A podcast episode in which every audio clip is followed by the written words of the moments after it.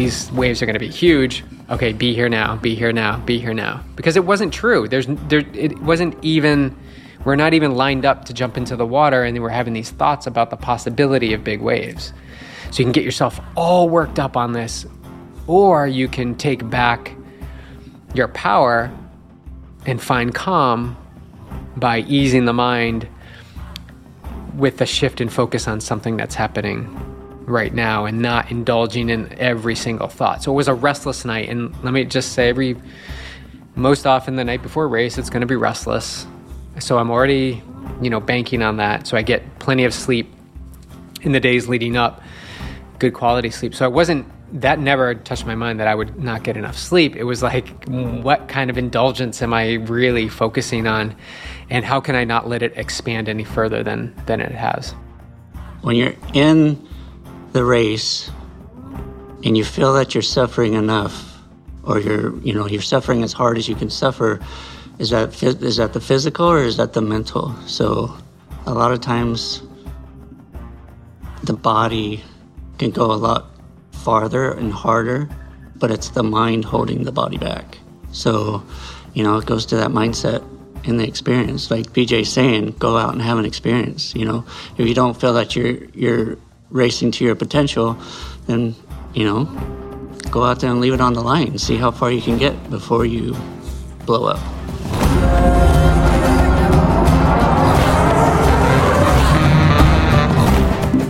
Welcome back to the Yogi Triathlete Podcast. I'm Jess. I'm your host today, and I'm sitting here in my living room with also slash yoga studio, right? Dining room. Uh, dining room slash meditation space, uh, multi-purpose room. Uh, I'm sitting here with Yogi Triathlete coaches BJ and Daniel, aka Vegan Powered Athlete, or as he was referred to when he crossed the line last weekend at Ironman 70.3 Texas. He is a vegan powered athlete. We love that. On just in stadium lighting over the loudspeaker. We love it so much. All right. So Daniel is not the only one who raced last weekend. Beach threw down a great performance at Ironman 70.3 Oceanside, and both of these dudes walked away with world championship qualifications to race in St. George next fall for 70.3 world champs. So pretty psyched for these guys. Um, I had a knowing going into it that they were both going to qualify, but you like to keep that hush hush because you don't want to put any pressure on them. But I had a feeling that something really great was going to happen. And it did. And I'm so excited for them. So I'm going to start with you, Beach. Just overall, how did it go? Yeah, super. Well, first of all, I, just congratulations to Daniel. Like amazing, amazing. His first qualification for a world championships, and um, and we're going to dive deeper into his experience. But I think it's it's long time coming. He works hard and is dedicated, and is, is um, has turned his passion into his profession. So uh, he's done a lot of work. Um, and it shows up, and we just don't know when that will show up, right? We get attached to time. If we remove time, we uh, we can enjoy this journey a little bit more. So my experience, uh, super pumped. I, you know, you kept asking me, am I fit? Am I strong? How do I feel? I don't think I could have gotten any fitter going into this race. My one goal was to qualify for 70.3 World Championships uh, leading into the spring season here. Um, hopefully, not having to go to another 70.3 to qualify, although I was you know, that was in the back of my mind. I just had a feeling I want to put everything into this uh, into this race, and it's a race I've only done once before, and and had a, a challenging day. Um, but that flipped this weekend, and uh, overall, just super pumped and happy and satisfied and grateful that uh, my body held up, my mind um, was sharp, and that uh, I, when I was met with challenges, I was able to to navigate through them. Um, more quickly than I ever have. Okay, good. And we have a question on that on some uh, the mental side. Which, come on, if anybody's ever listened to this podcast before, they know we're going to dive into the mental game because it's all about the mental game when it comes to race day. Hay is in the barn, and uh, we also want to put that mental hay in the barn as well, which is what we do here. Uh, you know, I, I, met one of uh, Daniel. I met one of uh, Yogi Triathlete athletes for the first time in person last weekend. Uday, who's one of who trains under you, and and I was just asking him, you know, how he found us and and you know what drew him to us, and, and it was just so spectacular to hear him say that it was just really clear that Yogi Triathlete tackles the mindset from the get go, and I was like, yes, like we're getting that message out. That's amazing. So, same question for you, D. How did it go in Texas? Texas was amazing. I mean, the race was amazing, but yeah, again, congratulations, BJ. Um, that was an amazing race. Um, it was exciting to watch on Saturday the um, the team out there. So it really pumped me up for Sunday. So I guess maybe that's what um, you know helped me helped me along on Sunday was seeing everybody crush it on Saturday. But Texas was amazing. I mean, I I went into it um, calm, but with um, some real sense that something big was going to happen.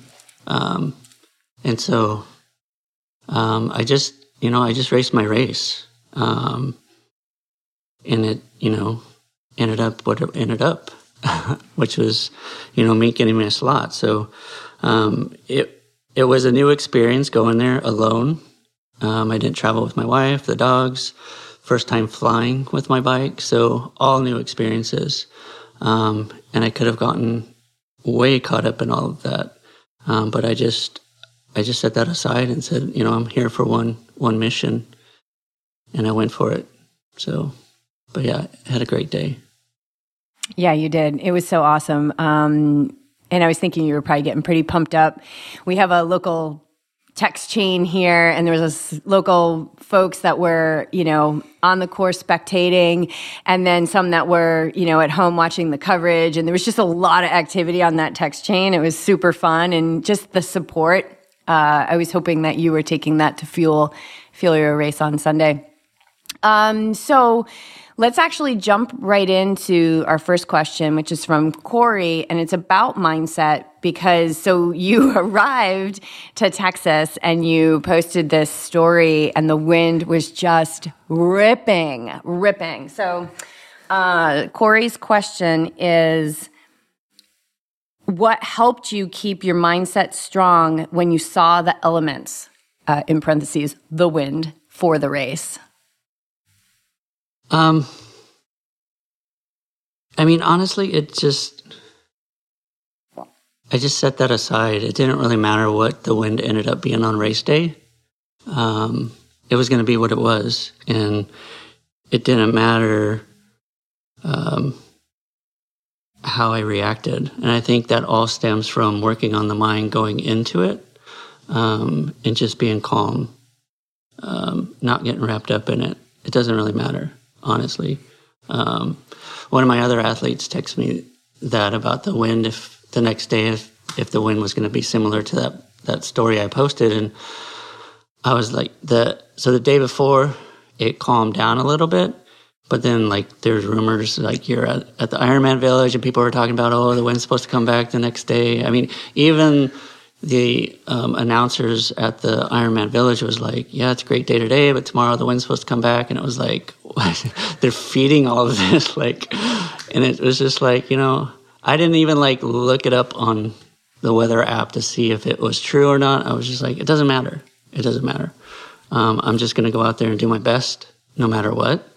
Um, and that just starts with the mind, you know, just practicing you know, training the mind on a daily basis, you know, sitting in meditation and just, you know, working through mantras or whatever, you know, and that's, you know, ultimately what, you know, is going to push you through whether it's the wind or the body or rain or whatever other elements. It does, you know, it's, how are you going to get through that? And it's all the mindset. And it's, you know, and if you haven't practiced it before the race, it's going to be a challenge for sure. You had said, uh, you know, just I'm going to race my own race. Is that something that's newer for you? Did you were you in the past? Had you been like in that comparison energy going into races? I think in the past, not necessarily comparing, but at the same time, you always have you know friends or colleagues around you that you might see you know, qualifying for worlds or, or having a better bike split or having a better run. And it's like, you know, um, you want to be there, but at the same time, you're your individual. You can't, you know, you can't be there. So, yeah, running my own race or doing my own race, you know, definitely is like, I'm not them, I'm me. And then also, um, in the race, a lot of times you get so caught up, somebody passes you, and it's like, oh, I got to go harder, right? I got to keep up with them. I can't let them go. So it's like, if you get caught up during the race and going above what your capabilities are, then it's going to end up in a disaster. So um, I just stayed focused. Um, because of the wind, it was fast going out. So Texas is a very flat course, 27 miles out, 27 miles back. And it's just basically you have a tailwind going out, so it's super fast. Um, and then a headwind coming back, which was miserable. But um, so, yeah, you just have to like, I knew coming back, I started getting past a lot. And it was like, I really had to hold back and stick to my plan. I knew if I like went too hard into that win and just grinded it out just to get to that T2, I was going to suffer on that run. Not to say this, the run wasn't, I didn't suffer, but I definitely would have suffered worse. Yeah. Were you going like how were you knowing if you were good? Were you using power? Were you using heart rate? Were you using any kind of data or were you going on feel? I was mostly going on feel and power. I didn't have a heart rate strap on. So I focused on my power going out and then my cadence and power coming back as well as my feel. Um, so going out, I kind of was like at the higher end of what my typical 70.3 pace was. And then coming back into the wind, I was kind of at the lower end of my 70.3 pace. And I just focused on um, mostly the cadence at that point, not even necessarily the power, but the cadence and just how I felt. Like I could feel that if I tried to hit the same watts I was hitting going out, I could feel that that I wasn't going to be able to sustain that for the rest of the for the 25 miles. So I knew I had to just like stick in with what I was capable of. And that meant I was getting passed mm. a lot. I was like, what is going on? yeah, I know how that feels. Um, and I do want, I know people are like, what? They're already talking about the bike. So we'll talk about the swim for sure. But I want to just uh, go to beach and kind of give you that same question swimming in the ocean, or I know there's some rumors around our house that you had kind of a restless night of sleep the night before. So, what were you doing with your mind to keep yourself like in the game, even before the gun went off? Yes. So, it was going to be overcast. We looked at the weather. So, it was going to be overcast that morning. So, the sun wasn't going to be shining. And I had this thought as I was already in bed for the night about the this pair of clear goggles that I had purchased from Amazon as in preparation, right? Okay, so I've checked the box, I've done my due diligence just in case there's no sun. I've got a pair of clear goggles. Let me go check them out. So I went downstairs and I think we were in bed for 15 minutes. Went in the bathroom and I took off the stickers and I put them on and I'm like, this is so blurry. Like I can't see very well. And I'm like, uh, trying to see if there were stickers inside the goggles for some reason. It's the same pair, the Speedo Vanquishers. Um, and then I looked at the uh, at the packaging, and it said optical um, two times. So it definitely had some sort of prescription on it. So everything was blurry for me, who I don't really have eyeglasses to wear. Um, so then I continued to go to bed and tell you that. I probably woke you up um, and was laying there asleep or semi asleep and just worked through the thoughts of uh, how is it going to be in an overcast swim with uh, a smoke lens, which is what I uh, train and race in most often. And I've done it before, but it's the mind creating doubt and fear that you didn't do something right or that you're not going to be at your best in those conditions. Stack that upon not that I really looked at any predictions, but stack that on, upon an ocean start, which in Oceanside, as well as anywhere, I'm, I'm assuming you do a beach start, there can be surf. And so, how are you going to get through the surf? And I've had my challenges getting uh, through the break. So, I was working through all of that.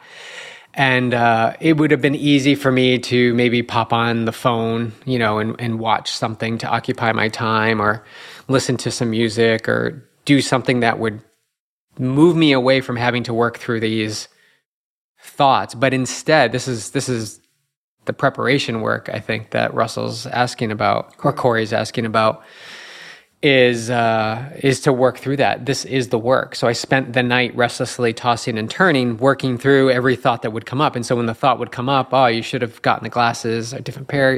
You know, you're moving too quickly. You need to slow down.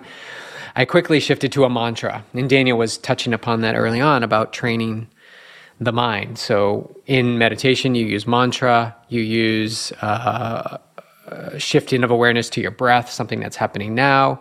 You do the chakra clearing. So I went through rounds and rounds of all of that throughout the night. Um, and the mantra, yeah, the mantra was just uh, be here now. Just be here now. Be here now. And it was over and over again. And the thoughts would come back like, oh, you, you know, these waves are going to be huge. Okay, be here now, be here now, be here now. Because it wasn't true. There's there it wasn't even we're not even lined up to jump into the water and we're having these thoughts about the possibility of big waves.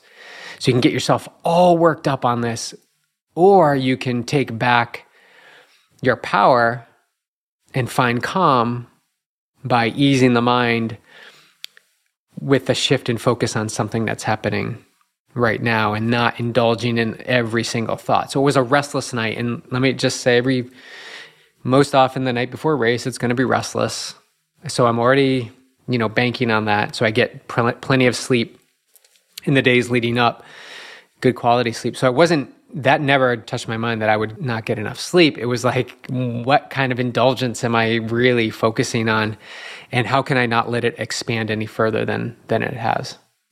We spend so much energy on things that we can't control. Mm-hmm. So I think it's just a lot of it has to do with experience too. Just the more you train the mind, the more you realize all this energy going into a race, worrying about XYZ, and XYZ doesn't even pan out 90% of the time. So yeah, it's just energy that is just wasted.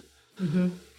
Yeah, and what you guys are talking about is being able to put your focus on what you want right so those thoughts are unhelpful like the thought about like the wind's going to take you down or it's going to ruin your race it's unhelpful it's unhelpful. So training your mind not just starting that at the race but training your mind every day to put your focus on the breath on a mantra on something. You know it could be a body scan. It could be anything other than your thought life creates this gap that's just gold. It's it's absolute freedom.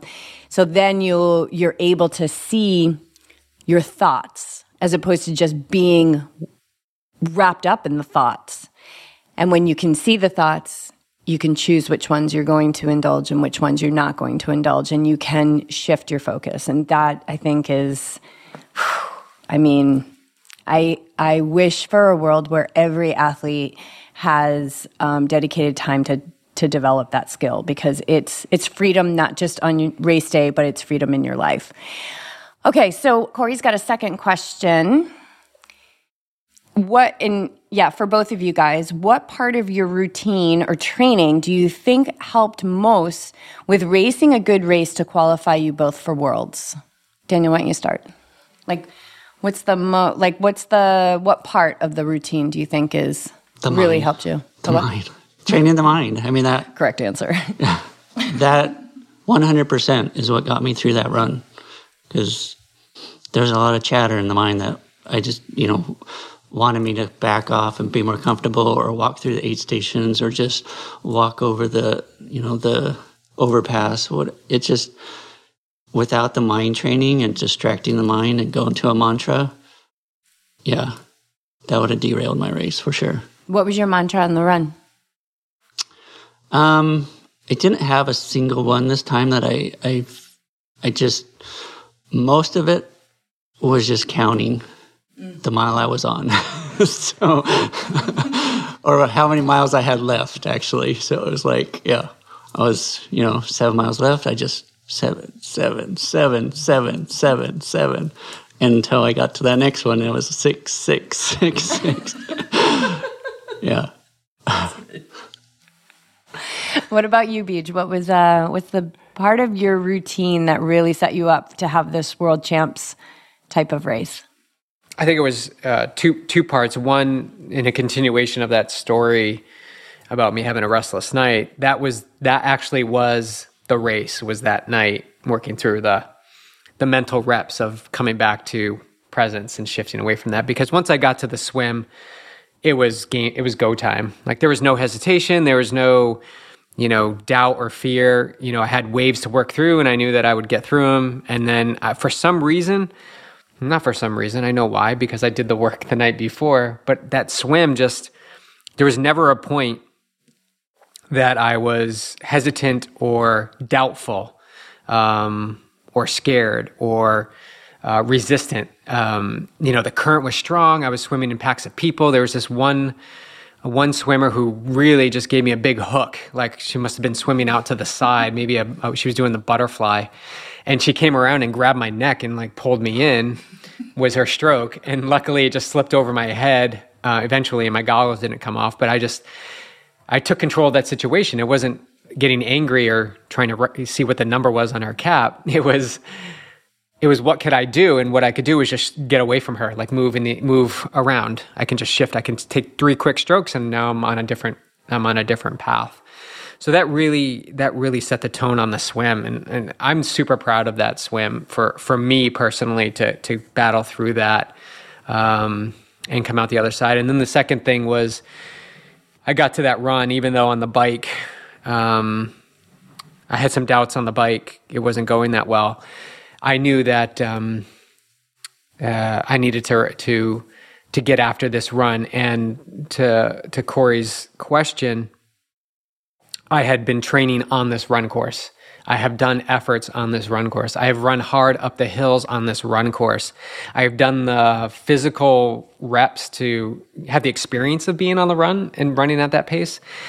And then the mind loves that. The mind just like craves that. It's like, okay, you've done the work. So why on race day would you back off or hold yourself less than what you've done um, in training? So I just really relied and believed and was confident that uh, that it would all be taken care of. If I just I hammered the first mile faster than I wanted to, but I just held on. I was okay with whatever whatever would come um, at the end. So I think that uh, the training of the mind and and believing in yourself uh, is absolutely uh, gold here. Nice, I love that. Yeah, I love that when when the mind like and and that's you know so our egos carry that self will like the ego carries that part of us that's like yeah get to the finish line like yeah it's on like and so it's so fun to let that part of us out under our control on race day, right? Like it can, we can really, ego can be such a, such an amazing teammate. So, you know, we can do away with that idea that it's the, the enemy. Um, it's not because you can train it and it can be the best teammate and I mean, that you could ever have. It's, it's just amazing. You can do anything with that thing as long as you tame it. Um, Daniel, a, oh, go ahead. I, say, I had a similar situation in the swim. Oh, I, I was going to ask you about the swim. Perfect. I got whacked like fisted in this one. And I've never had that before. Um, and this was like the most spread out um, swim I've ever done. Like normally I'm like stuck in these packs and like more, you know, bodies are hitting each other, but I've never been whacked in the in the head. So this time was I was whacked in the head, and yeah, I mean, and that can completely derail some some people's race. They just like from that point forward, it's like um, it just they can't get past that. So yeah, in similar, I was just like, okay, it is what it is, and I just like got away from that person. So yeah, but this swim, this was the first time I've ever jumped off a pier to start a swim. So that was interesting. Um, and then yeah, I mean, I had a great swim. I mean, it felt great the entire time. And like I said, it just like there didn't seem to be a lot of people around me. There wasn't a lot of body jostling. other than the whack in the head. Yeah. And you had a PR in the swim, right? Yeah. Nice. Cool. All right. You know what? You touched upon something, so I want to dive into Jamie's question about going hard enough. Okay. Biggest question Am I pushing hard enough? Or how do you know how hard to push? So, this is so common, right? Like, he doesn't feel like he suffers enough and then you know can get disappointed. But perhaps when he's out there he's like okay i'm going as hard as i can go. But then you know maybe a little bit of backlash a couple days later like you didn't go hard enough. So in and this is so common. I mean i've experienced this. I'd be surprised if either of you have not experienced this. So how do you know when you're going hard enough? So i have plenty of practice with this and have plenty of conversations with um, with you after races early on. You would say like, "How's the race going?" I'd be like, "Ah, oh, I think I still had a little bit more. I think I had," and and you would always say like, "Well, then go hard, go harder." Like it's pretty, it's pretty clear cut. Like go harder. But I want to, I want to also say like the mind is is super forgetful. Um, and as we're as we're pushing ourselves as much as we can in the moment.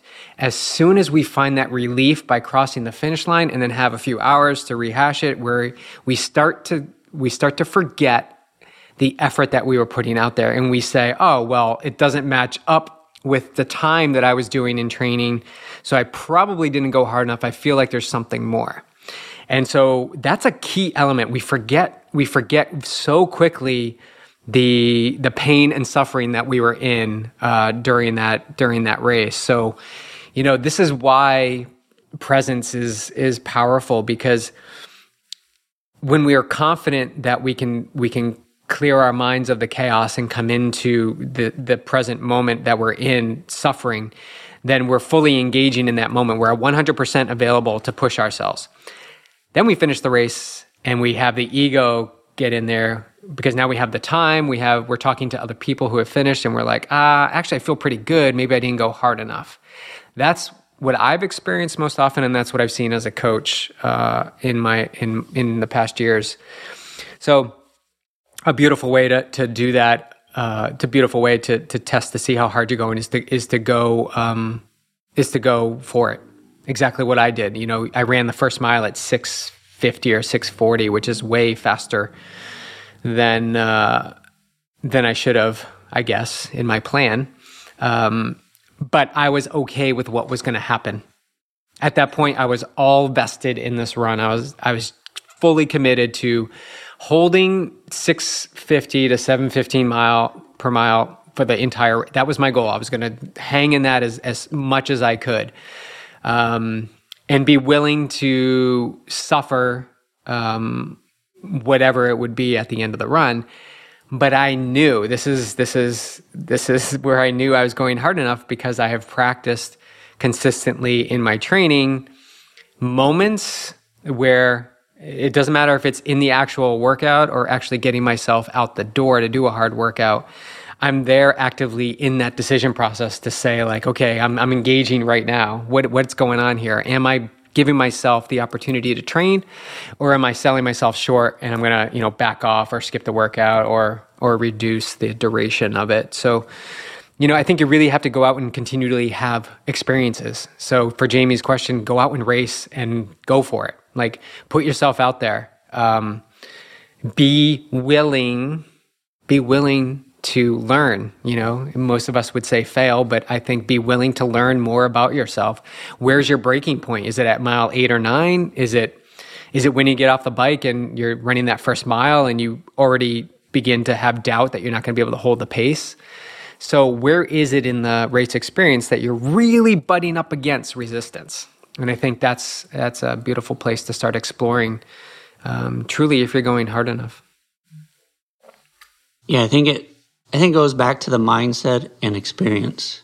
You know, because when you're when you're in the race and you feel that you're suffering enough or you're you know you're suffering as hard as you can suffer is that is that the physical or is that the mental so a lot of times the body can go a lot farther and harder, but it's the mind holding the body back. So, you know, it goes to that mindset and the experience. Like BJ saying, go out and have an experience. You know, if you don't feel that you're you're racing to your potential, then you know, go out there and leave it on the line. See how far you can get before you blow up. Yeah, I've I've um, I've said this a couple times over the years on the podcast, but I remember Nicole DeBoom back in the day. She was still a pro at the time, and we were in Boulder, and you had this dream of going to Kona. And I just remember her saying to you, like, you have to be willing to blow up. You have to be willing to blow up, and um, and I think that's what it is, right? And and if we blow up, what is really happening there? It's just our pride. It's just the the pride that you know that ego will come back and be like, you know, you weren't strong enough, It- and you're always going to have that backlash because that's what it does. The ego comes in the front door and goes, "You're going hard enough," and then it comes in the back door a couple hours later after you get the vegan burrito in and you're in your sweaties, and it goes, "You didn't go hard enough." So, to Daniel's point, yeah, training that mind and really getting to know what is true and what is not true is huge. And so that's how I've combated the ego over the years is I just say that's not true. It's Like that's not true. I was going as hard as I could in that moment. And it's the feeling, and that's why we train a lot by the feeling, you know, mm-hmm. because training your the how you feel is gonna you're gonna understand. Like I knew on that bike, if I pushed harder, if I if I pushed the watts any harder, I was gonna blow up because I've done it in training. I've I felt what it felt like in training. So it- it's just yeah, mindset, experience, the feeling, knowing you know knowing knowing your body. Yeah, experience is huge. Huge. and let's just say consistent training too like you you're you're stacking workout upon workout upon building confidence building the feel but you got to have you got to have these reps rep after rep after rep so if you're selling yourself short in training sessions and workouts you know if you're only doing 60% of the training or you know of course there's going to be doubt that creeps in of course you haven't done the reps but when you do the reps and I, I- I'll talk about mental reps like if you're if you're meditating, I'm getting really passionate here. If you are doing the mental reps every single day, then you're you'll absolutely build reli- reliability and confidence and belief in what you're doing is exactly what you need to be doing in that moment. And it's that trust. You're building the trust. But if the mind is not sound, if the not sound, but if the mind is indulging in stuff, you're, you're agreeing if it's unsound. Um, if it's indulging in all of this, of course, when the opportunity arises in a race and there's uh, you know the cracked window there of doubt, it's going to indulge in the doubt. This is why you have to build that strong, strong mindset. It's it must happen. And this is why. This is why we race like this. This is why Daniel qualified and I qualified. And it goes back to Corey's question. It's like, I mean, part you know, it's it's not just the mantra while you're in when you're in the suffer.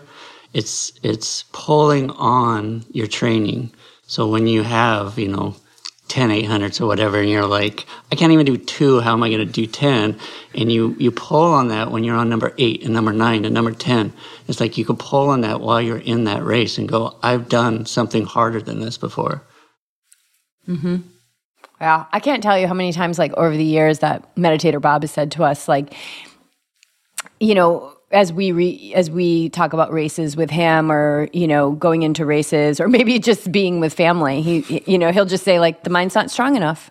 It's just not strong enough yet. It's no big deal. It's no big deal. It's just not strong enough. Like, keep every day, keep going, better and better every day in every way. Like, just keep keep being disciplined, keep training the mind. It'll get strong enough. You'll be fine. So, kind of what you were saying at the beginning, like releasing that timeline, doing the work. It'll get strong enough. Like you'll know. But yeah, you got to be willing to blow up and then go out and race a lot. Race a lot. Racing a lot is a good way to do it. I gained a lot of experience that 2000 and oh, here we go, glory days. Glory days. 2012, I did all Olympics. I must have done like eight or 10 Olympic distance triathlons. That's all I raced. And I, or maybe a sprint or two in there too. It was extreme, um, extreme condition, like effort, but I got so much experience of going hard on a, on a 10K off a hard bike. Yeah. That's good. All right. Um, I love this question from Bobby about T1 and T2. We don't really get questions about this before, right? So he says, focus is always on swim, bike, run, but transition is free speed. Is there anything special there? Like, how do you guys navigate your your transitions? Transitions are my biggest stressor. and I think I text BJ the day before. I was like, just get me to that run because I so stressed about transitions because it's it's totally free. It's free time, and it can make or break a, a world slot. In my case, it would have broke my world slot because it was 42 seconds that I had a cushion on for the the next person. So, yeah, um, I think it had practice. Obviously, practicing your transitions, but also visualizing your transitions. So, like, you know, prior to race and during race, like, so when you're in the swim, start visualizing what you're going to do as you get out of the water, when, when you're going to pull your wetsuit off, what you're going to put on first. You know, put your helmet on first, shoes on first. You know, do you wear socks? What? So kind of ha- know what you're going to do and the order you're going to do it in. Um, I typically in 70.3s, um, where they're the old school style where you can put all your equipment below your bike. I usually have a pink towel so I can find my bike as fast as possible. I left it in the hotel, so I had no towel. Um, but that's it's that's another point is when you drop your bike off, like walk around the entire transition area, know where the bike in is, bike out is, run out, run in, etc. Know like how transition's going to work, um, and then find a landmark. Like I was lucky enough, my rack, I was only two in, and then I had a, a light post, like right. So it was like, okay, I know that. Um, so even without the towel, I was able to find my bike as fast as possible. Um, and then I did something different with this race, what I've never done before on T2 was I actually went in the backside of my aisle because um, I typically have a hard time getting my bike in because it's too tall for the racks.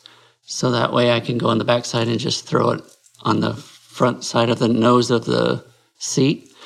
Um, so without the towel, that required me to like think about my number because I wasn't gonna be able to see my number. So I was like, well, what number's next to me? so, so coming in off the bike, it was like, okay, I, I had to look at my wristband three times to remember my number. I'm like, okay, I'm 146, so I'm going to look for 147 uh, so I could throw my bike. So, yeah, um, I think that's, yeah, but I totally stress about transitions.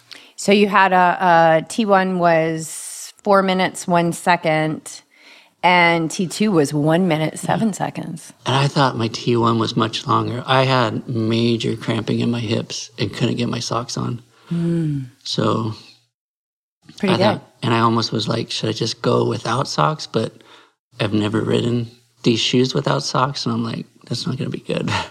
yeah, pretty good though. What do you think of those times, coach? Uh, super fast. Anything around one minute uh, is super fast. I don't care how how long the transition is or short it is. That's smoking. I still think my T2, I could cut some time off because I've always been fascinated by the pros when they come into T2 and it's like they grab their stuff and they're putting it on as they're running. Mm-hmm. And it's like, I can't get that down yet. It's like, okay, I gotta like, I can't juggle things because then it's like I drop things. So I gotta put like one thing on at a time. So definitely some, some time I could cut there. My transitions? Yeah, I love transitions. And I just want to say, I'm always practicing transitions. And I know Daniel has taken it to a new level, but most often when I'm changing shoes, I'm standing on one foot, putting on the sock. I, so I'm practicing putting on my shoes all the time as if, I'm in, as if I am in transition. But I did see Daniel using that Moby board. board. Yeah, yeah, the balance board, trying to do the same, not trying, successfully doing the same thing. So he's practicing transitions, even maybe he was purposely doing it or, or maybe not. But you're practicing what you're going to do on race day. So where, where's the balance there? Like how can you how can you strengthen um, standing on one foot so you can because the, cause the secret in transition is to get that sock on and then put your shoe over your foot and then put your foot down on the ground, the one that's up in the air, so that you can get that final snugness of the shoe, uh, of your heel back into the shoe. Um, but yeah, I think I, I, practice that all the time. I love transitions. It's totally free time. Um, I think uh, I'm getting better and better at running from swim exit to transition, like really just like putting it down, um, running barefoot as fast as I can. Because uh, most people kind of like back off and, you know, take a little bit of an easier easier effort is what I've been discovering. But I just like to blaze through, get to transition as quickly as possible and out on the bike. And I think a key to transition is that don't overcomplicate it. So this is how the pros do it. They have they have their stuff right there. They're not thinking, well, what if I need this pair of sunglasses or what if I need this gel? Everything is like, this is it. This is all I have. Limited stuff. Get it, grab it, and get out. Um, so keep it really simple.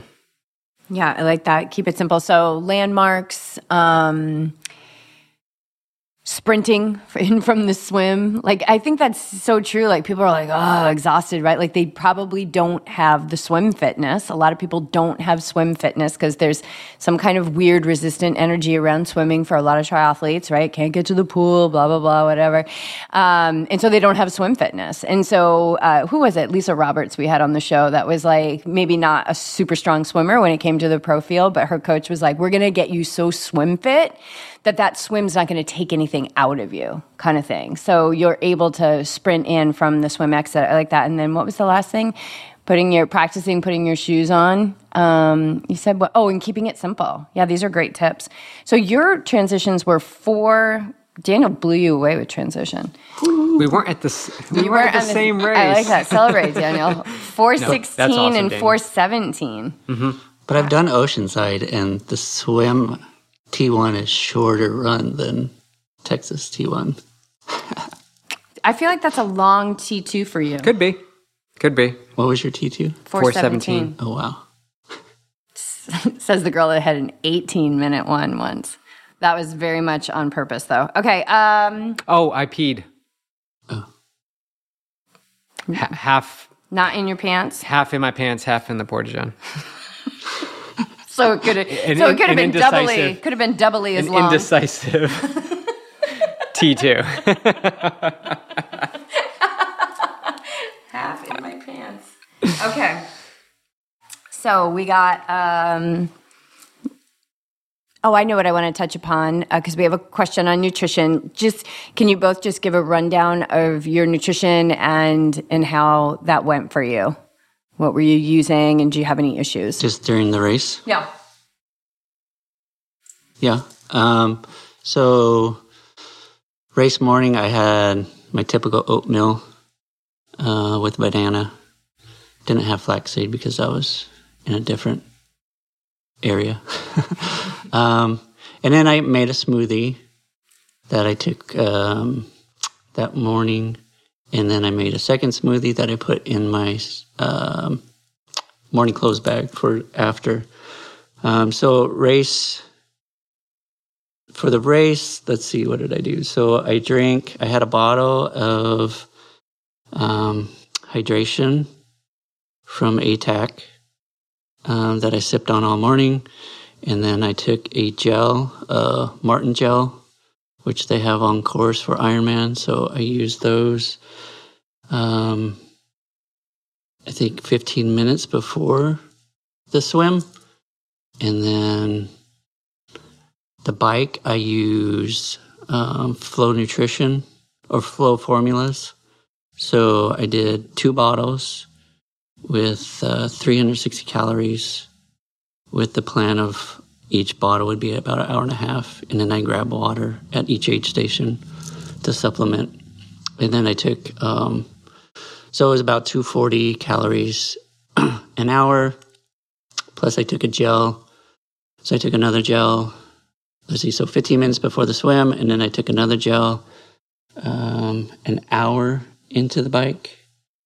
And then I took another gel uh, about 15 minutes before I got off the bike. And then the run, um, I switched completely just to Coke. Oh, no, I did have sorry.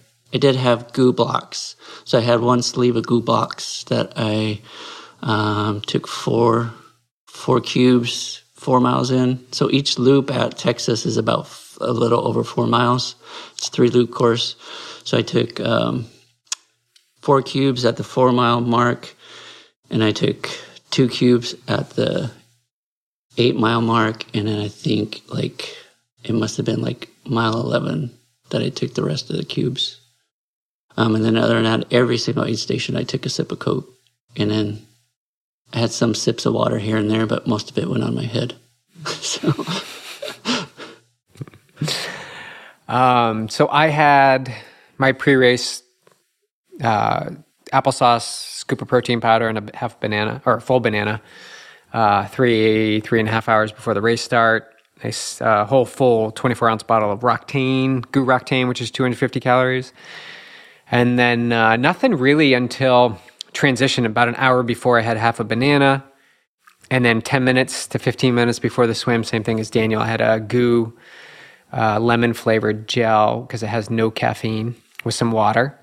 And then um, on the bike, I had two two 24 ounce water bottles with GU Roctane in it, grape flavor. That's 500 calories right there. And it was really overcast, so I really wasn't like I wasn't thirsty, and, and that's something you should be, you know, uh, awake to because um, it can come back and bite you because you're still sweating and and and burning calories. I did take in some salt, some base salt, took some licks every now and then. Uh, and that was it for the bike. And then off the bike, I ran with um, a gel, uh, a gel soft flask, which had three goo um, salted watermelon, which is like, I love that. And I filled up the rest of it with water. So I had probably two of those, two gels on the run. And then around mile six, I too indulged in the Pepsi because it wasn't cola at Oceanside, it was Pepsi. Uh, and then that Pepsi just took me through. Oh, plus I had an ibuprofen, two ibuprofens with uh, about 45 minutes left in the bike. And I think that was it for nutrition for me.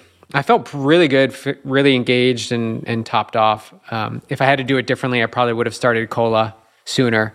Cola really works for me. It's proven, proven to, to help me run really fast. Awesome. All right. Yeah. One more question from Russell. Russell had asked about nutrition as well as long as well as uh, some other people.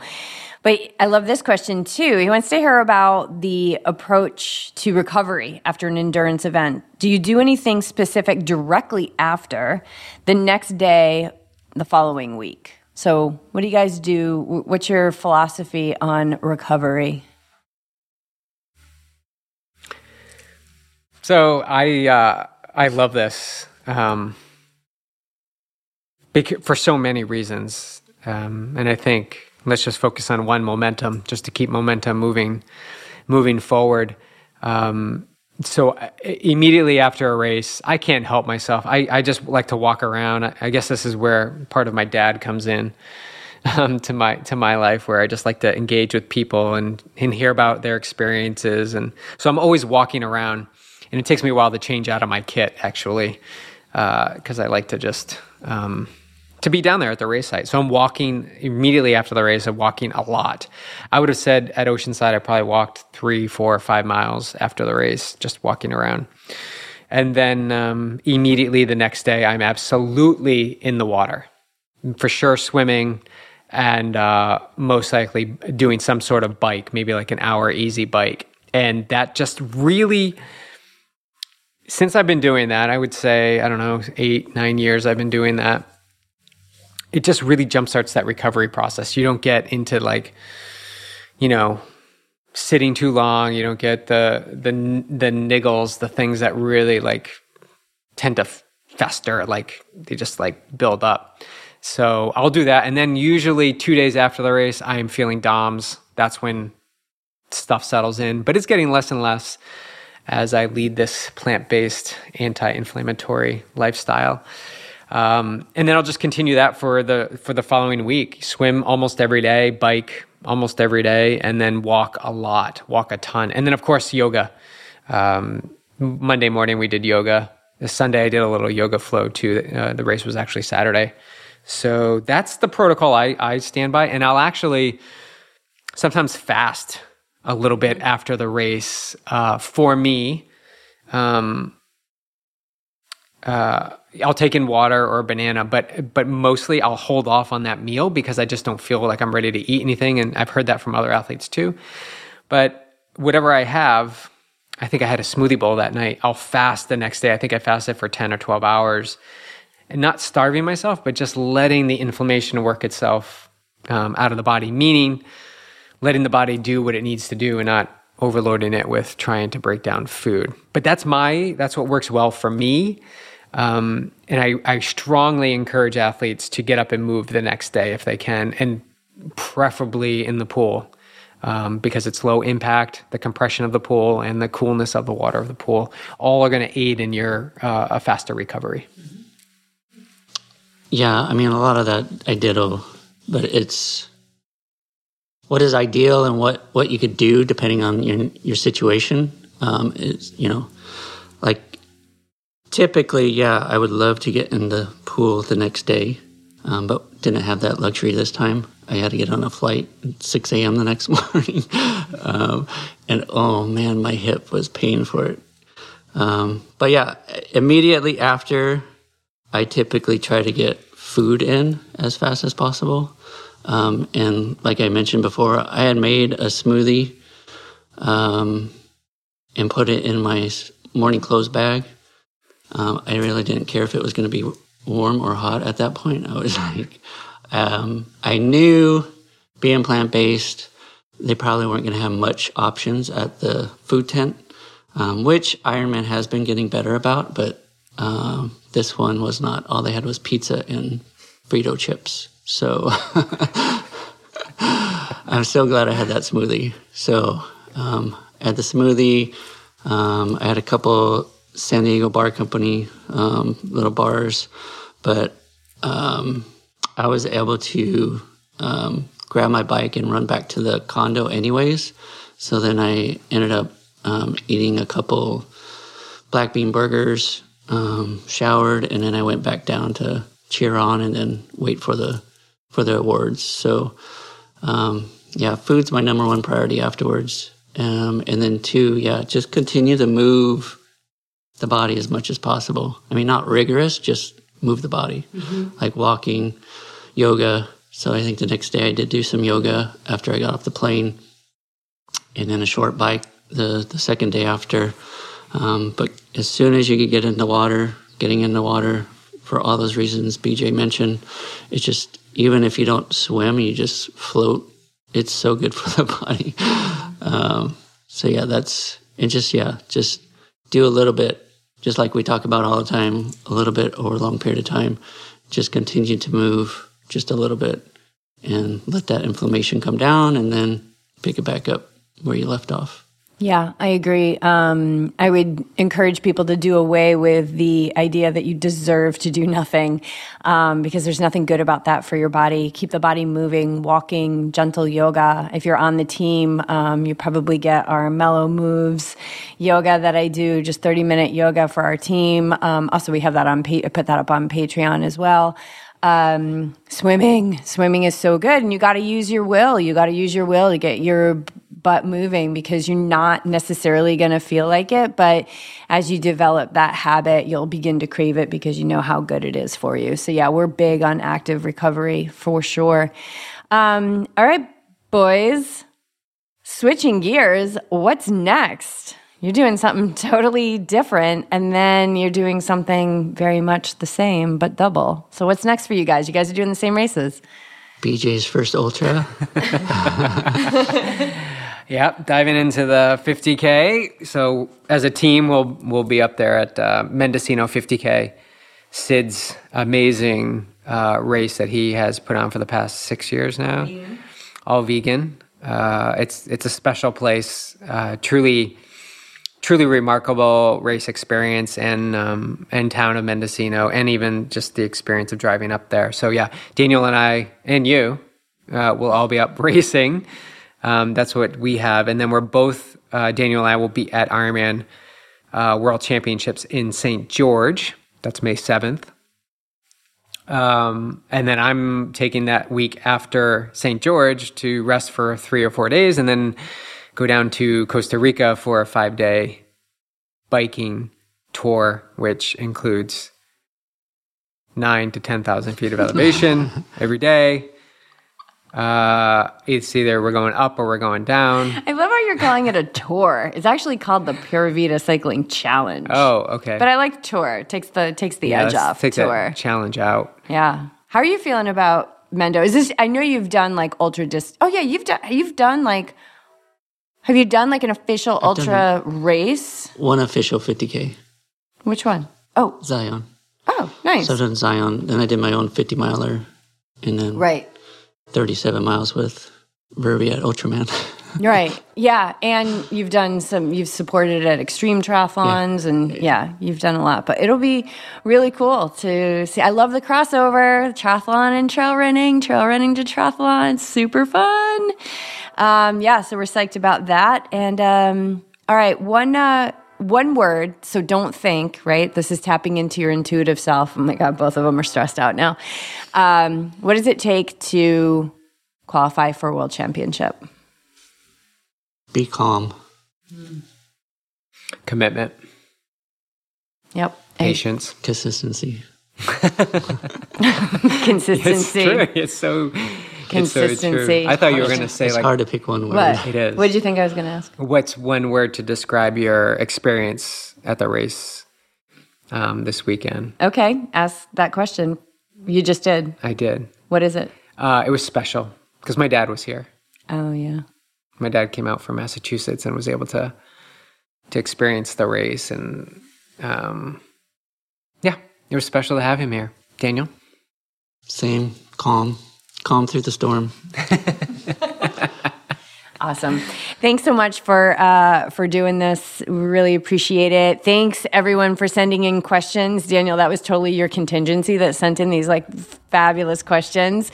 And um, yeah, we appreciate you guys. If there's anything that you need us to dig in more on, please make a comment. Uh, reach out to Daniel or BJ, Yogi Triathlete, Vegan Powered Athlete um, whatever it may be, we're here to support your journey, whether you're on the team or not. We are a community. We are brothers and sisters. We are a global family, and um, and we love to compete. So thanks so much for being here, you guys. thank you. Thank you.